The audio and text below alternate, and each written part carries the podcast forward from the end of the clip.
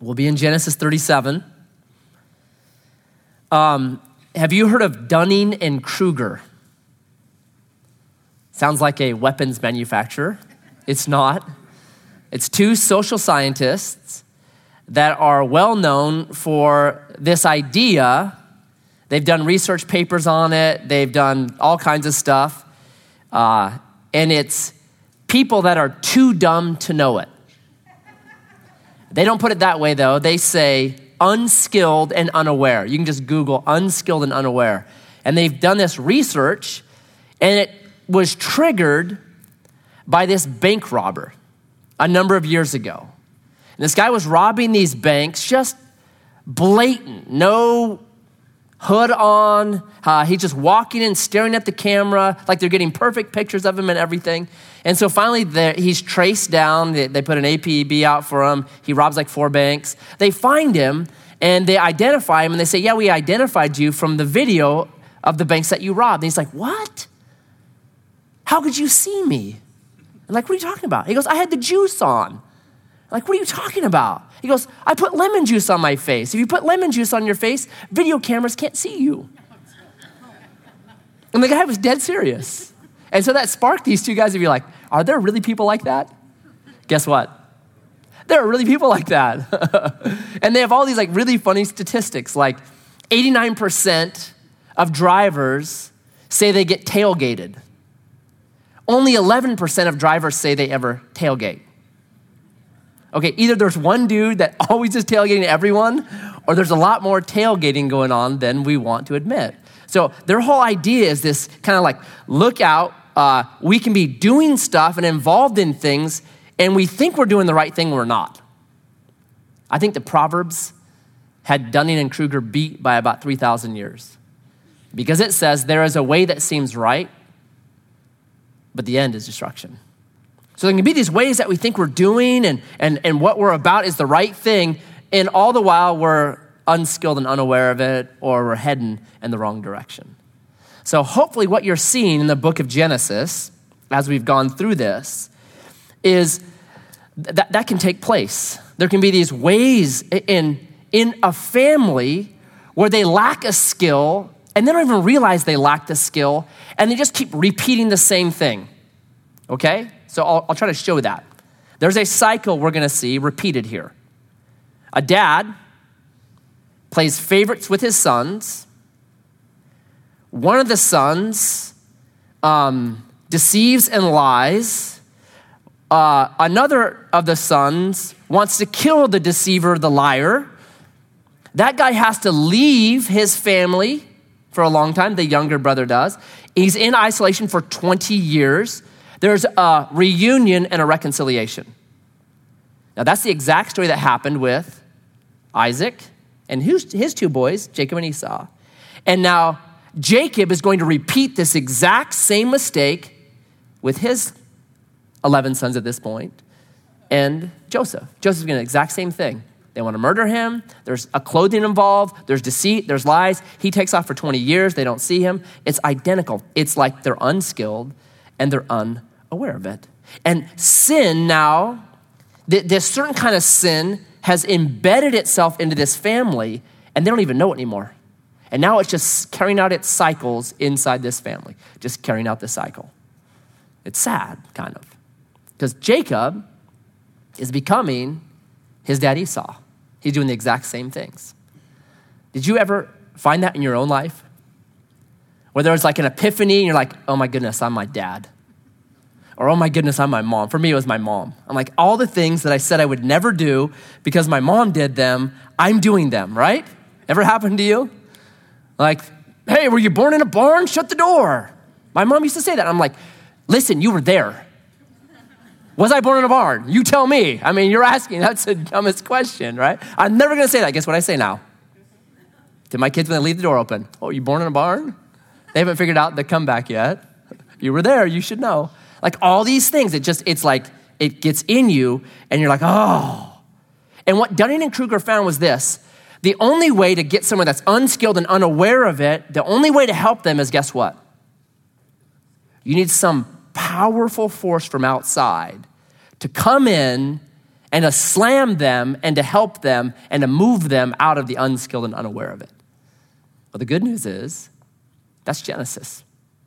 So you've got these families that are unskilled and unaware of it, and they keep kind of making the same mistakes over and over and over and over and over and over and over again. And what God does again and again and again is He comes in and tries to move them out of their brokenness and move them out of their cycles into flourishing. And that's what He's going to do here. Sometimes God's work is just on full display. Dreams, vision, it's just like, wow, okay, there it is. Other times, what we're going to see right now is it's very dark you can't see God working. The only way you can actually see God working is if you read the whole story and then actually you look back on the story and, oh, okay, now I get it. It's like, it's like those movies that you cannot pick up the movie the first time and you have to watch that movie a second time. And the second time you watch it through, you're like, oh, now it all makes sense. Like The Sixth Sense. Who's watched The Sixth Sense? Right? Bruce Willis is, you know, this psychologist. And at the end, you find out he's actually. Do you want me to ruin it for you? If you haven't seen it. He's actually dead. And then you're like, oh my goodness, that's why the movie makes okay. And then you watch it and you're like, oh, that's why he doesn't get cold. Oh, that's why he doesn't have a relationship with his wife. Oh, okay, it all makes sense.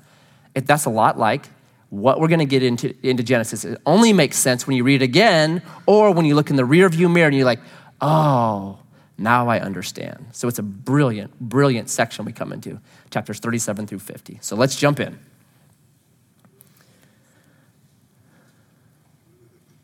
Genesis 37.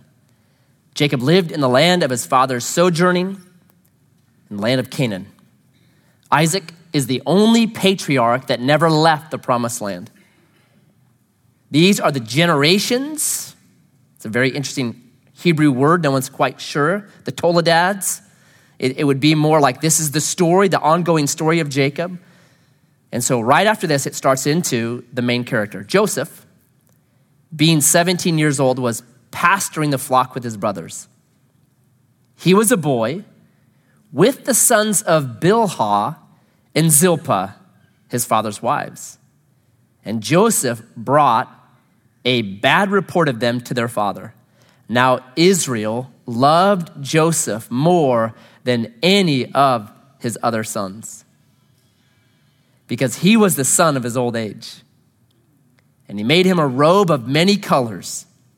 But when his brothers saw that their father loved him more than all his brothers, they hated him and could not speak peacefully to him. When love is bad, what we're seeing is we're getting set up for the rest of the book of Genesis. And we're seeing now there is a division in this family. And there's a number of them in this little section. Number one is this it says that Joseph was with the sons of Bilhah and Zilpah. Who are those two ladies? They're the second class wives, right? Rachel was number one, Leah was number two, the sisters. Then they each had a handmaid that became one of Jacob's wives, Zilpah and Bilhah. So they are second tier. And if you remember back to chapter 33, when Jacob thought Esau was going to kill him, was coming with 400 men, he thought, I'm dead. What did he do? He put these two second class wives and all their sons out in front as a human shield for his favorite wife, Rachel, and his favorite son, Joseph. So the division happened way back then. So these brothers now feel this kind of tension that we're just second class. We don't really matter in this family. Has that ever happened to you? Where you feel like you're second class, you're, you're not as good as the rest of the people? How does that make you feel? Maybe you're in a place that uh, there's a lot of wealth or something. And so everyone's talking about their trips to Paris or uh, hanging out on a yacht. And you don't do that stuff. And you just want to get in your Datsun and drive home. but you're afraid it'll backfire on the way out, so you don't want to do that. So you just got to sit there. And you just feel like, I don't really fit here and I don't like this. Maybe it's friendships where you're always the last option. Right? They try to find something to do, everyone else, and then if they can't find anything fun to do, then then they call you. So you feel like I'm just not that important. Maybe it's opportunities, maybe it's looks, maybe it's power. When that happens to you, we resent it. So now you have in these 10 brothers, you have this growing resentment toward what they, how they, they have been classed and what has happened to them. And they're just kind of they're kind of mad. So you got that problem, number one. And it points it out right away. He's with the second class sons. Then, number two, he's a tattletale. Who's had a sibling that told on them?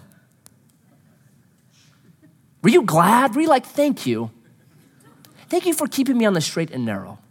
Thank you for not allowing me to stray. You are such a blessing to me. Here's what I've noticed with my five kids, and then we've had some other kids come in with us uh, for extended periods of time. Here's what I've noticed about the tattletale they're always the good kid, it's always the self righteous kid. It's always the kid that does, tries to do everything right. They become the tattletale. Have you noticed that? Like, I, I, and I've talked to other parents who are like, that's totally it. It's always the good kid and they have like their Torah with them of all the rules and regulations of the house, and they're just waiting for someone to break it. They're like, okay. Like, Dad, she did this and you told her not to. I'm like, I don't think I actually told her. Yes, you did. April 3rd at 12:30 p.m., you told her she could not do that. Oh, I must have, all right. Right? It's the little legalist in them. And I always try to break that because that is a really, really bad thing.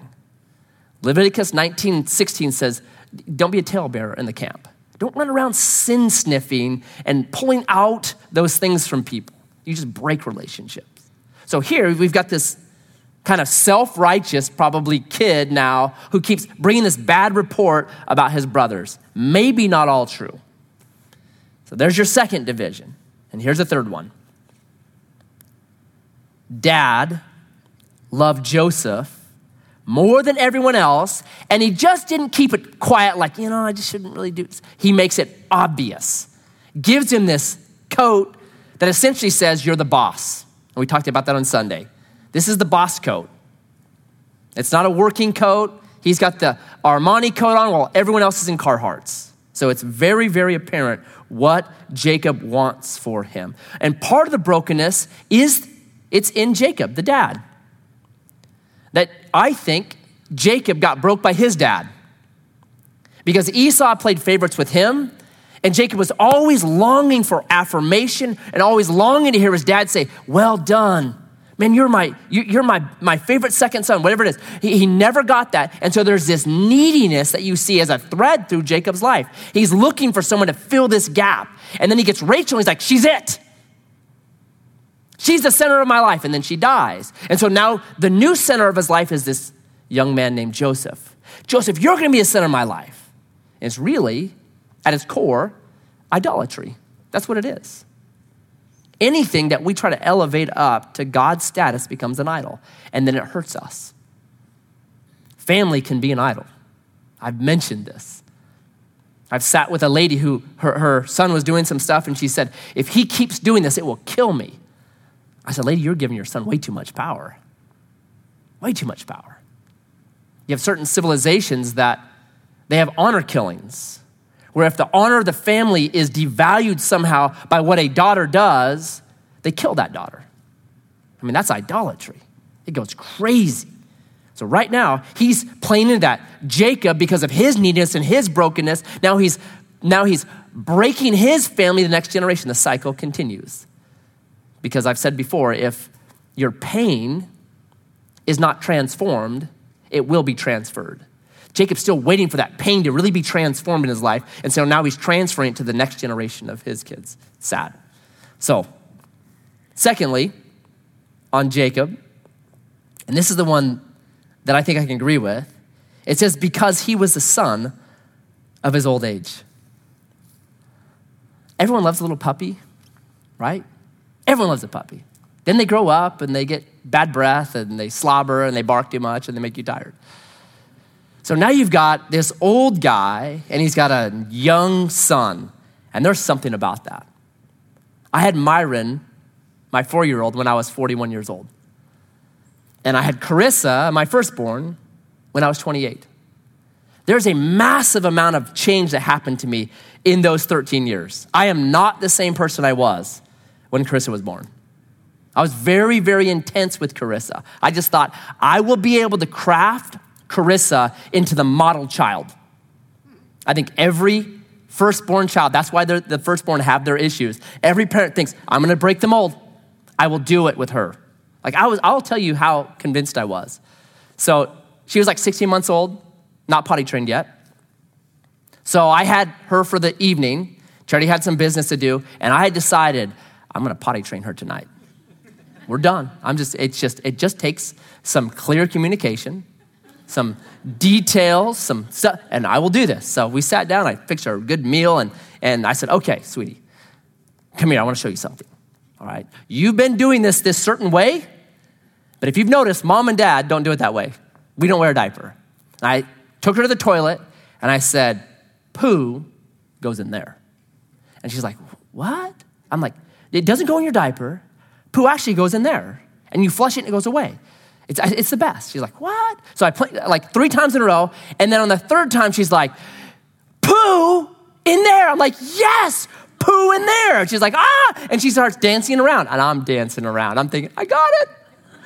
I got it, man. It's not that hard. You just need to explain it to them simply and clearly, and they will get it, right? So I'm just gloating, just can't wait for Charity to come home and be like, it's done, man. Get rid of all the diapers. We have succeeded. So she has slipped out, she's gone upstairs, and she comes back down to the bathroom with her favorite stuffed animal, which is Winnie the Pooh. and she pre- proceeded to take Winnie the Pooh and she threw him into the toilet. And she said, Pooh in there. I went, oh, this is harder. All right, let's have another child. Try this again. This one didn't work. I'm just, I'm not that intense anymore with my kids. So Myron, my youngest, is getting a very different dad than Carissa did. It's just that simple. Like you change as a parent, you, you just modify how you do things. And, and Myron, like, he's, he still loves to go with me to the hardware store. I can't get Carissa to go to the hardware store with me, right? So there is, I can see this kind of affinity. And so it's a warning to me to really, really be careful in how I treat my kids, to make sure I am as equitable as possible with every single one of them, where they're at right now and where I'm at right now, to the best of my ability to guard myself, because I could see this creeping in. Same thing. So now we have it set up. Genesis is setting us up look at the seeds of division are right here. It's been going on really for a long time, and now it's starting to crack and it's going to get worse. There's one step further. Verse 5.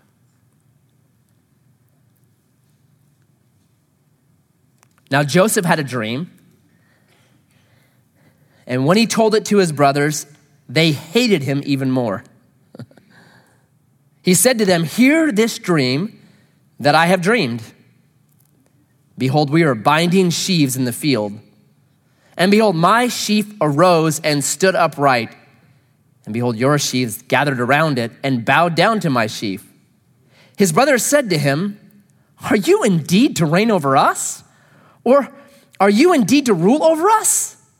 So they hated him even more for the dreams and for his words. So, what he's doing, he's telling them the dream and he keeps telling it to them keeps telling it to them, keeps telling them the words. Then he dreamed another dream and told it to his brothers and said, Behold, I have dreamed another dream. Behold, the sun, the moon, and the 11 stars were bowing down to me. But when he told it to his father and to his brothers, his father rebuked him and said to him, What is this dream that you have dreamed? Shall I and your mother and your brothers indeed come to bow ourselves to the ground before you? And his brothers were jealous of him, but his father kept these sayings in mind.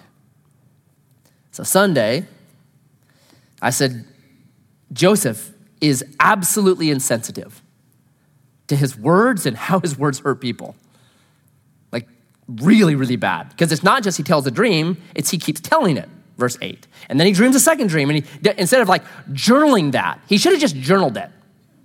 If you have a dream like this kind of dream, where you think God has told you you're going to be the next Usain Bolt or Michael Phelps or Steve Jobs or whatever it is, journal it, get it notarized, and put it away somewhere.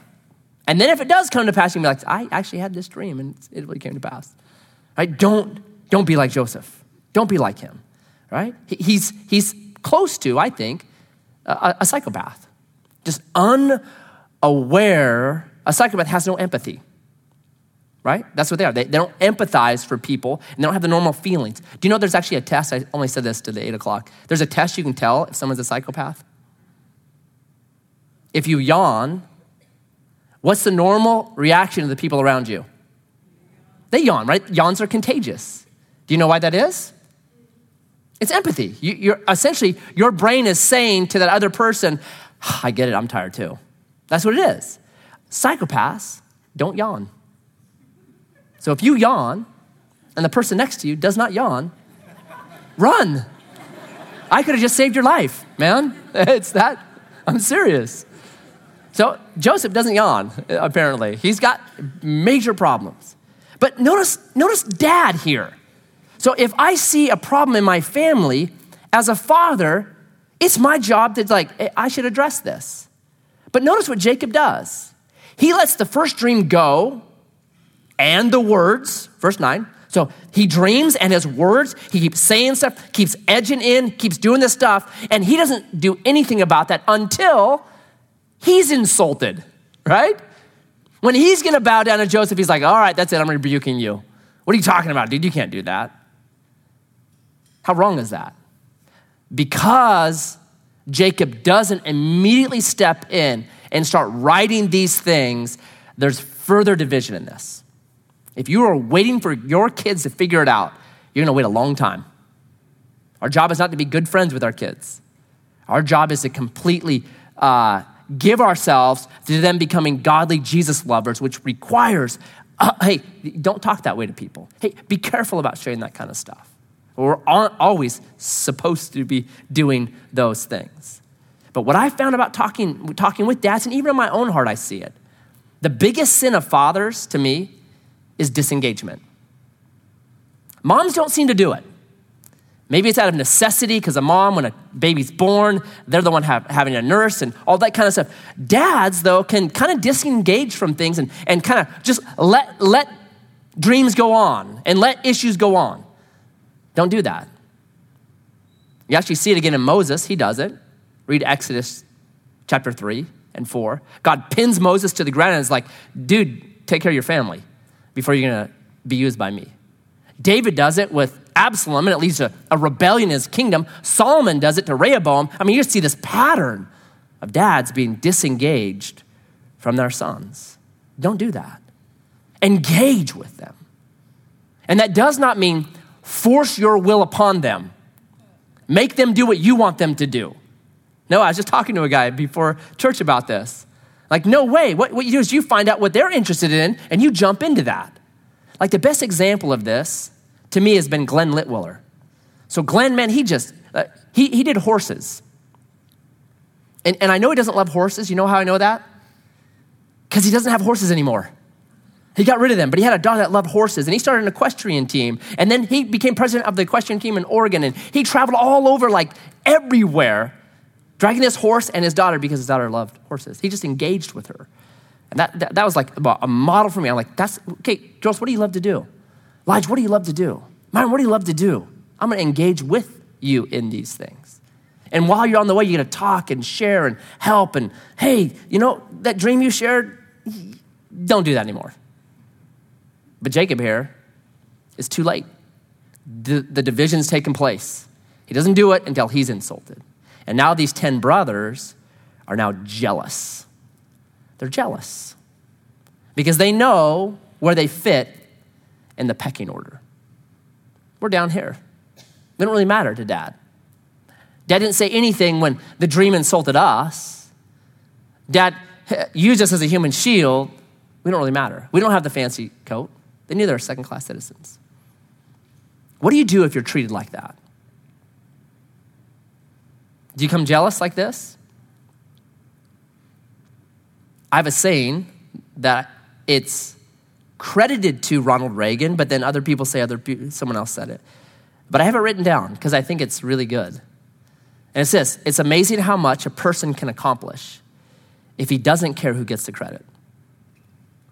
If I really believe that this is the kingdom and that we're all contributors to the kingdom, I shouldn't care who gets the credit. I shouldn't care whose idea it is. I, I don't care.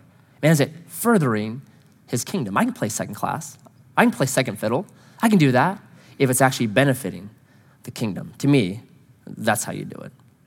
So now, got all the seeds in, and here it goes, verse 12.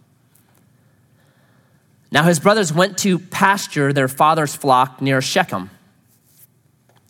And Israel said to Joseph, Are not your brothers pasturing the flock at Shechem? Come, I will send you to them.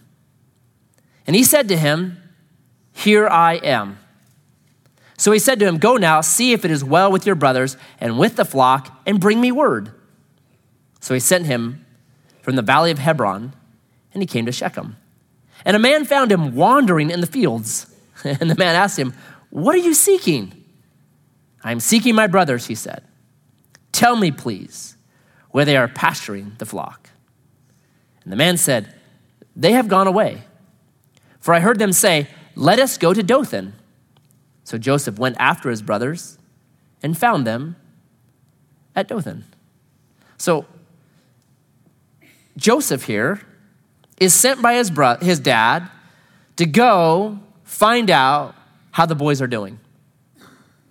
I like that. Dads, if you have older kids, do you ever stop caring about what they're doing? You never do, right? Dads always want to know how their kids are doing. My, my father in law always is interested in what his kids are doing, even though they're 44. And if you're a dad, or if you're rather a son or a daughter, and you have not contacted your father or mother in more than a month, do it. Tell them how you're doing. Don't do it now, wait till after service. But they always want to hear from you. Always want to hear from you. So Jacob here, hey, I want to know how my kids are doing. How my kids are doing. What he didn't know was this. When he sent Joseph away, and as he watched Joseph walk down the dusty path and out towards Shechem, what he didn't know is he wouldn't see that son for 20 years. I wonder how he said goodbye. I wonder how he said it. I wonder if he regretted how he said goodbye when he thought he was dead. Make your goodbyes count. You just never know. I always do the double glance. Do you do that? Like when you're, you're, you're leaving somebody or uh, I'm leaving my house or whatever and, and my kids are outside, I'll be like, hey, see you later. And then I'll drive a little bit. And then I always do this just to see if they're looking. Do you do that? Or is that just me? I always do the double glance. And the same thing when I say goodbye to my kids or they're going out. I always, hey, bye. And then I watch them. And I wait to see if they're going to look back at me. Just say, hey, see you later. Because goodbyes matter. The, the best goodbye I've ever heard of was this guy named Bob Goff. Who's read Love Does? Brilliant. If you have not read it, read that book. You'll be so inspired. You just want to go out and do something. So, brilliant book.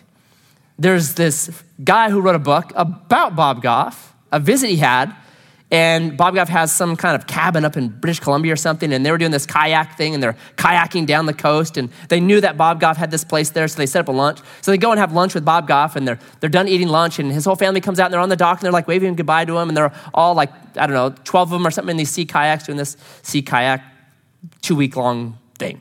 So they're, they're paddling away, and they're looking back, hey, and then on the count of three, Bob Goff, his wife, all his kids jumped off the dock into the water.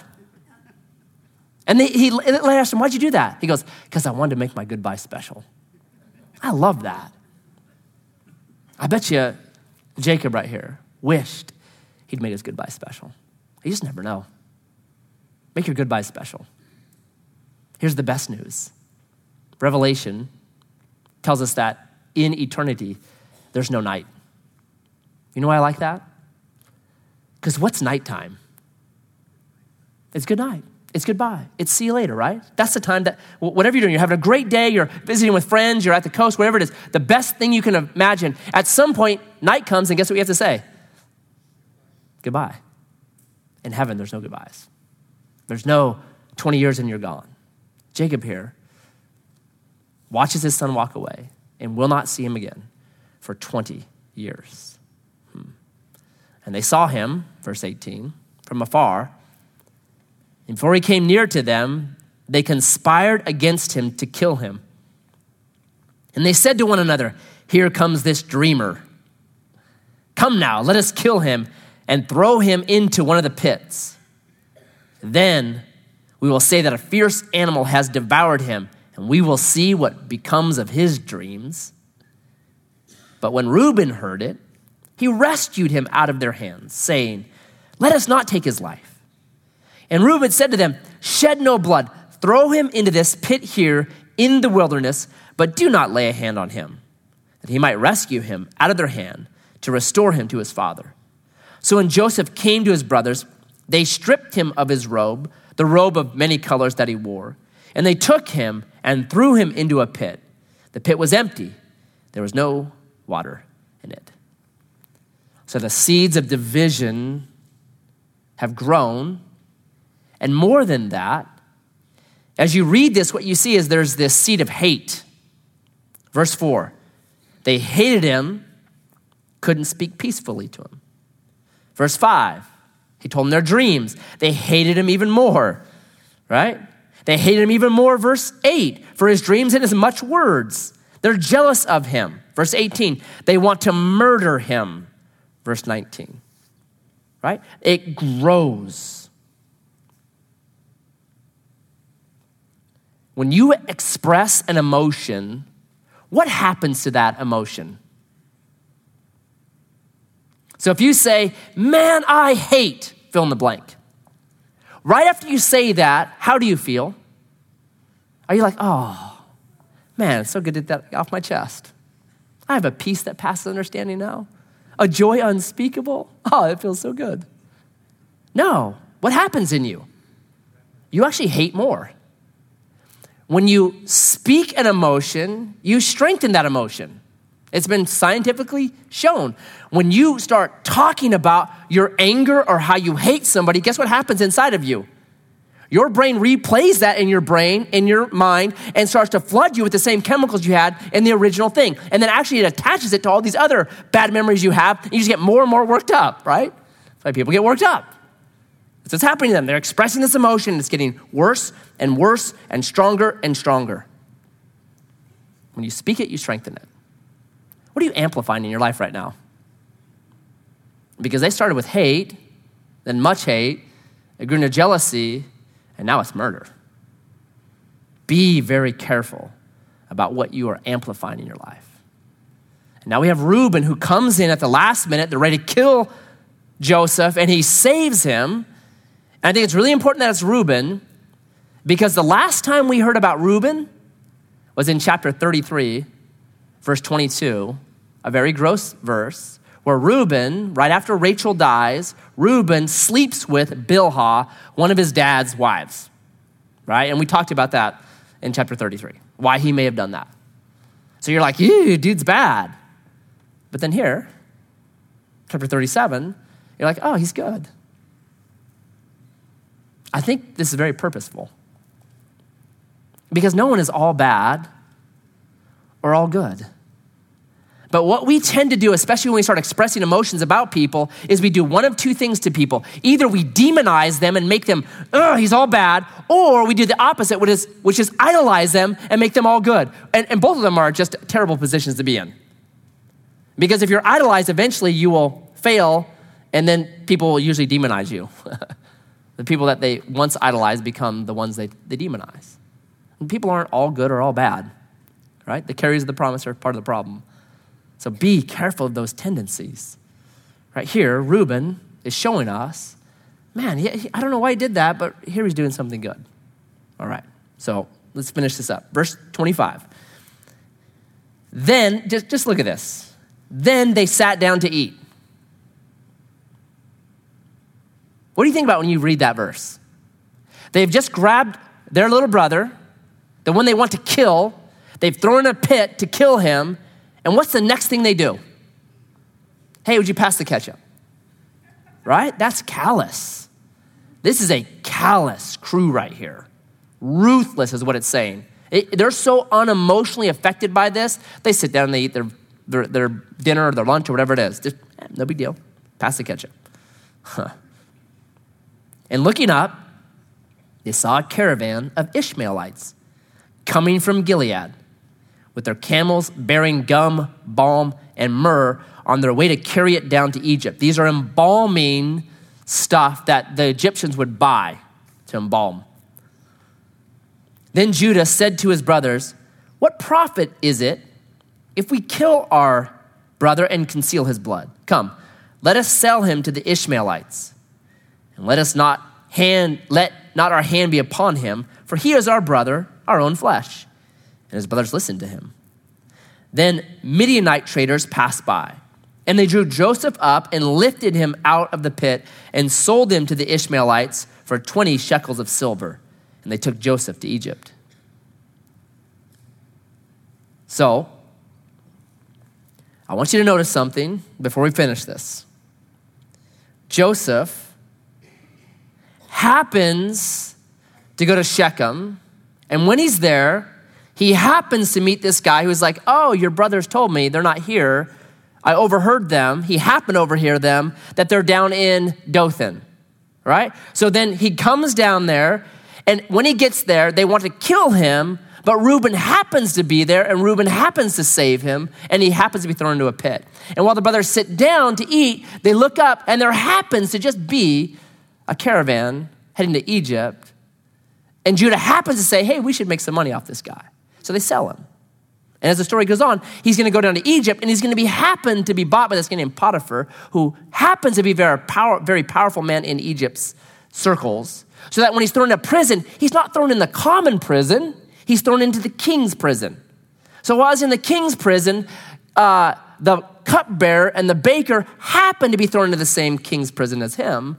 And he happens to get a relationship with them and interpret dreams for them. And one of them happens to go back and tell Pharaoh two years later, hey, there's a guy that can interpret dreams. That's a lot of happens, huh? Sometimes it might look dark, and we may not be able to see it, but that's God, right? You reread that with the sixth sense, and you're like, oh my goodness, that's God. That's God. He's been guiding me. He's been working, I call it judo theology or jujitsu, turning the, the anger and hatred of my brothers against themselves and actually using that to propel his plan forward. And you see it very often only when you'll stop for a moment and look back and be like, boy, look at all those happens. Look at all those happens. That's God. That's God's work, right? I love that when that happens. It's awesome. I remember uh, a couple years ago, I borrowed a, a guy lent me his fifth wheel. I didn't even want to borrow it because I hate borrowing things because I always think I'm going to break them. So he lent me this fifth wheel, and we went camping in it. and I was trying to return it. It's Monday night. I have Tuesday morning elders meeting, and I'm going to return it. So I said, well, I'm going to just take it down to the car wash and just wash it off. And we had this jar of change back then. So I said, where's the jar of change? And, and I'm kind of rushed and intense, and I can't find, cannot find this jar of change. It's normally this one spot, it's not there. So we start looking, it's like five minutes go by. I'm like, where is this jar of change? Kids, who has it? How, you know, which one of you took it? Then like, it, it probably 20 minutes goes by before we find the jar of change. And I'm just, by that time, I'm not happy. I'm not a happy camper. I'm like, oh, I could be done with this. I could be back. I'm, okay. So I get in the, in the guy's truck because I didn't have a fifth wheel. So I'm in his truck and I'm pulling the trailer and I pull into this car wash, it's the one right by Bimart, and I'm pulling in there, and I look up and I think, oh, I got plenty of room, and I'm pulling through, and I'm about to pull all the way through when this car, this truck, kind of pulls in, and the guy jumps out. Turns out to be the owner. He's like, dude, stop. I'm like, what? He's like, you're about ready to run into a two inch pipe that's sticking down and rip the roof off your fifth wheel. So I get out, I look up there, I'm like, oh my goodness. I was so thankful I did not find that jar of change. Right? So thankful. I was probably the one that misplaced it. what was that? That was God saying, I'm going to prevent something really bad from happening to you, Matt. Sometimes we just got to stop and meditate and look in the rear view mirror over a good cup of tea and then start expressing gratitude because when you express gratitude, it amplifies it. And all of a sudden, you become more and more and more thankful. Instead of being more and more hateful and jealous and murderous, you become thankful. And man, life is beautiful then. So Joseph will have time to reflect. And I think he does this. And that's why he can say in Genesis 50 20, what you guys meant for evil, God has turned to good, to the saving of many lives. I see it now. All these happens, right? So now they tell dad. When Reuben returned to the pit and saw that Joseph was not in the pit, he tore his clothes and returned to his brothers and said, The boy is gone, and I, where shall I go? Then they took Joseph's robe and slaughtered a goat and dipped the robe in the blood, and they sent the robe of many colors and brought it to their father and said, This we found. Please identify it, whether it's your son's or not. Notice, they don't technically lie, right? They don't say, Hey, Joseph got killed. They're like, Hey, we found this coat of big sleeves that only you made and no one else has in the entire region. Could you tell us whose this might be? And he identified it and said, It is my son's robe. A fierce animal has devoured him. Joseph is without a doubt torn to pieces. Then Jacob tore his garments and put sackcloth on his loins and mourned for his son's son many days. All his sons and all his daughters rose up to comfort him, but he refused to be comforted and said, No, I shall go down to Sheol, the grave, to my son mourning. Thus his father wept for him. Meanwhile, the Midianites had sold him to Pharaoh in Egypt, an officer of Pharaoh, excuse me, sold him in Egypt to Potiphar, an officer of Pharaoh, the captain of the guard.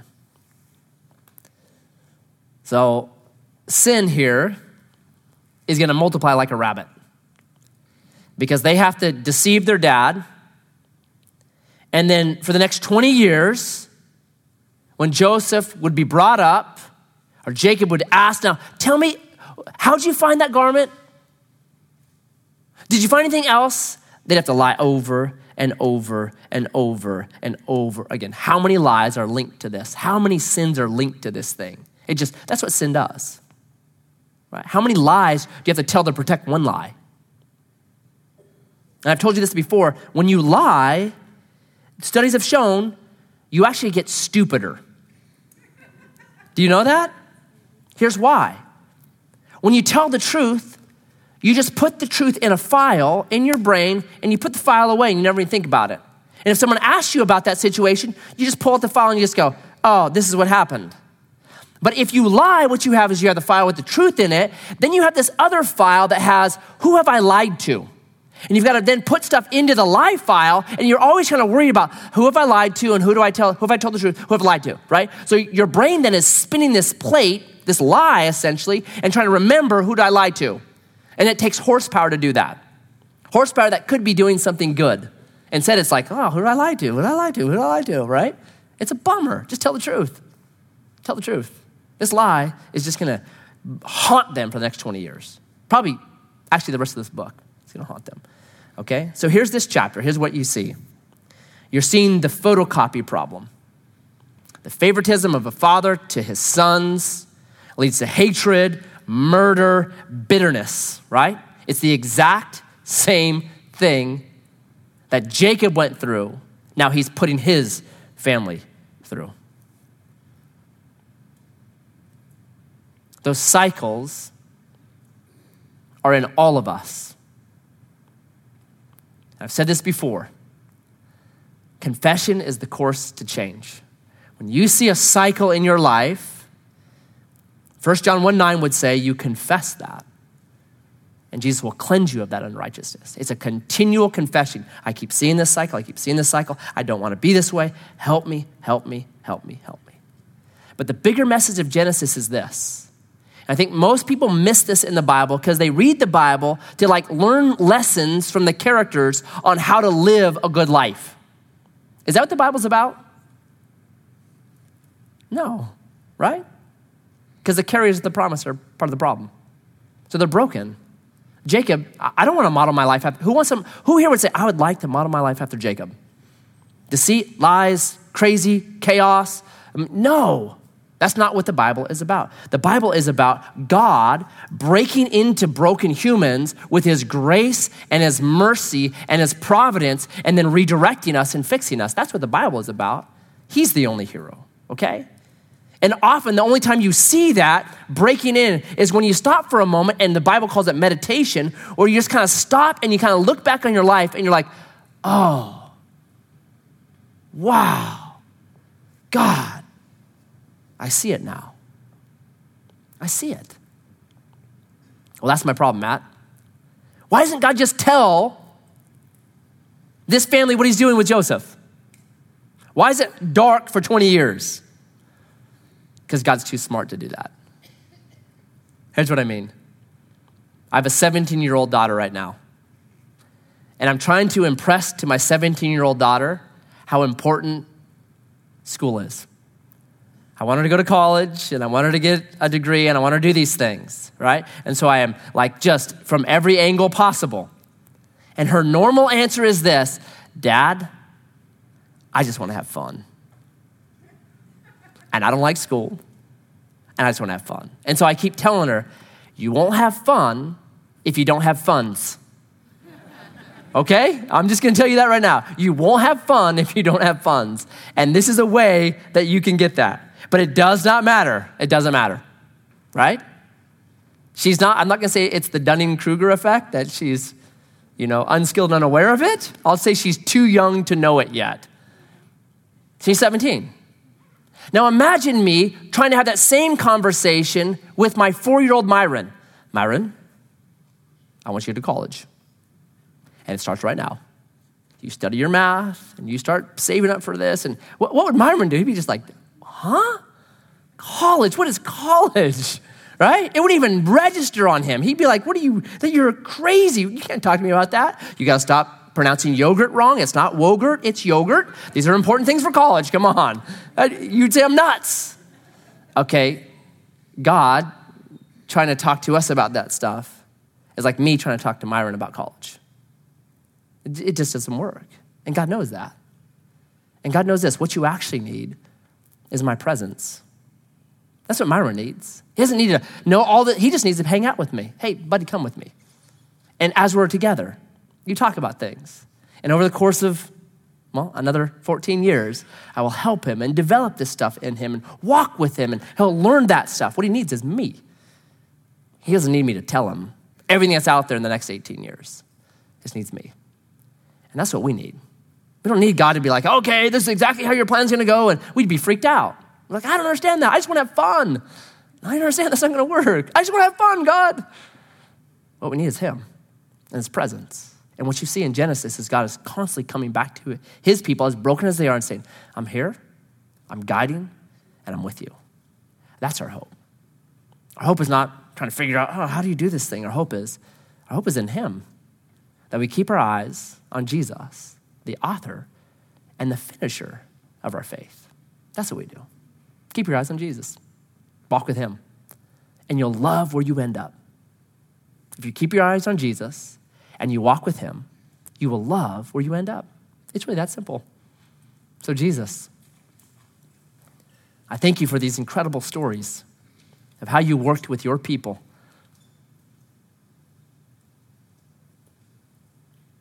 I think how often we really have to reread the story to get it.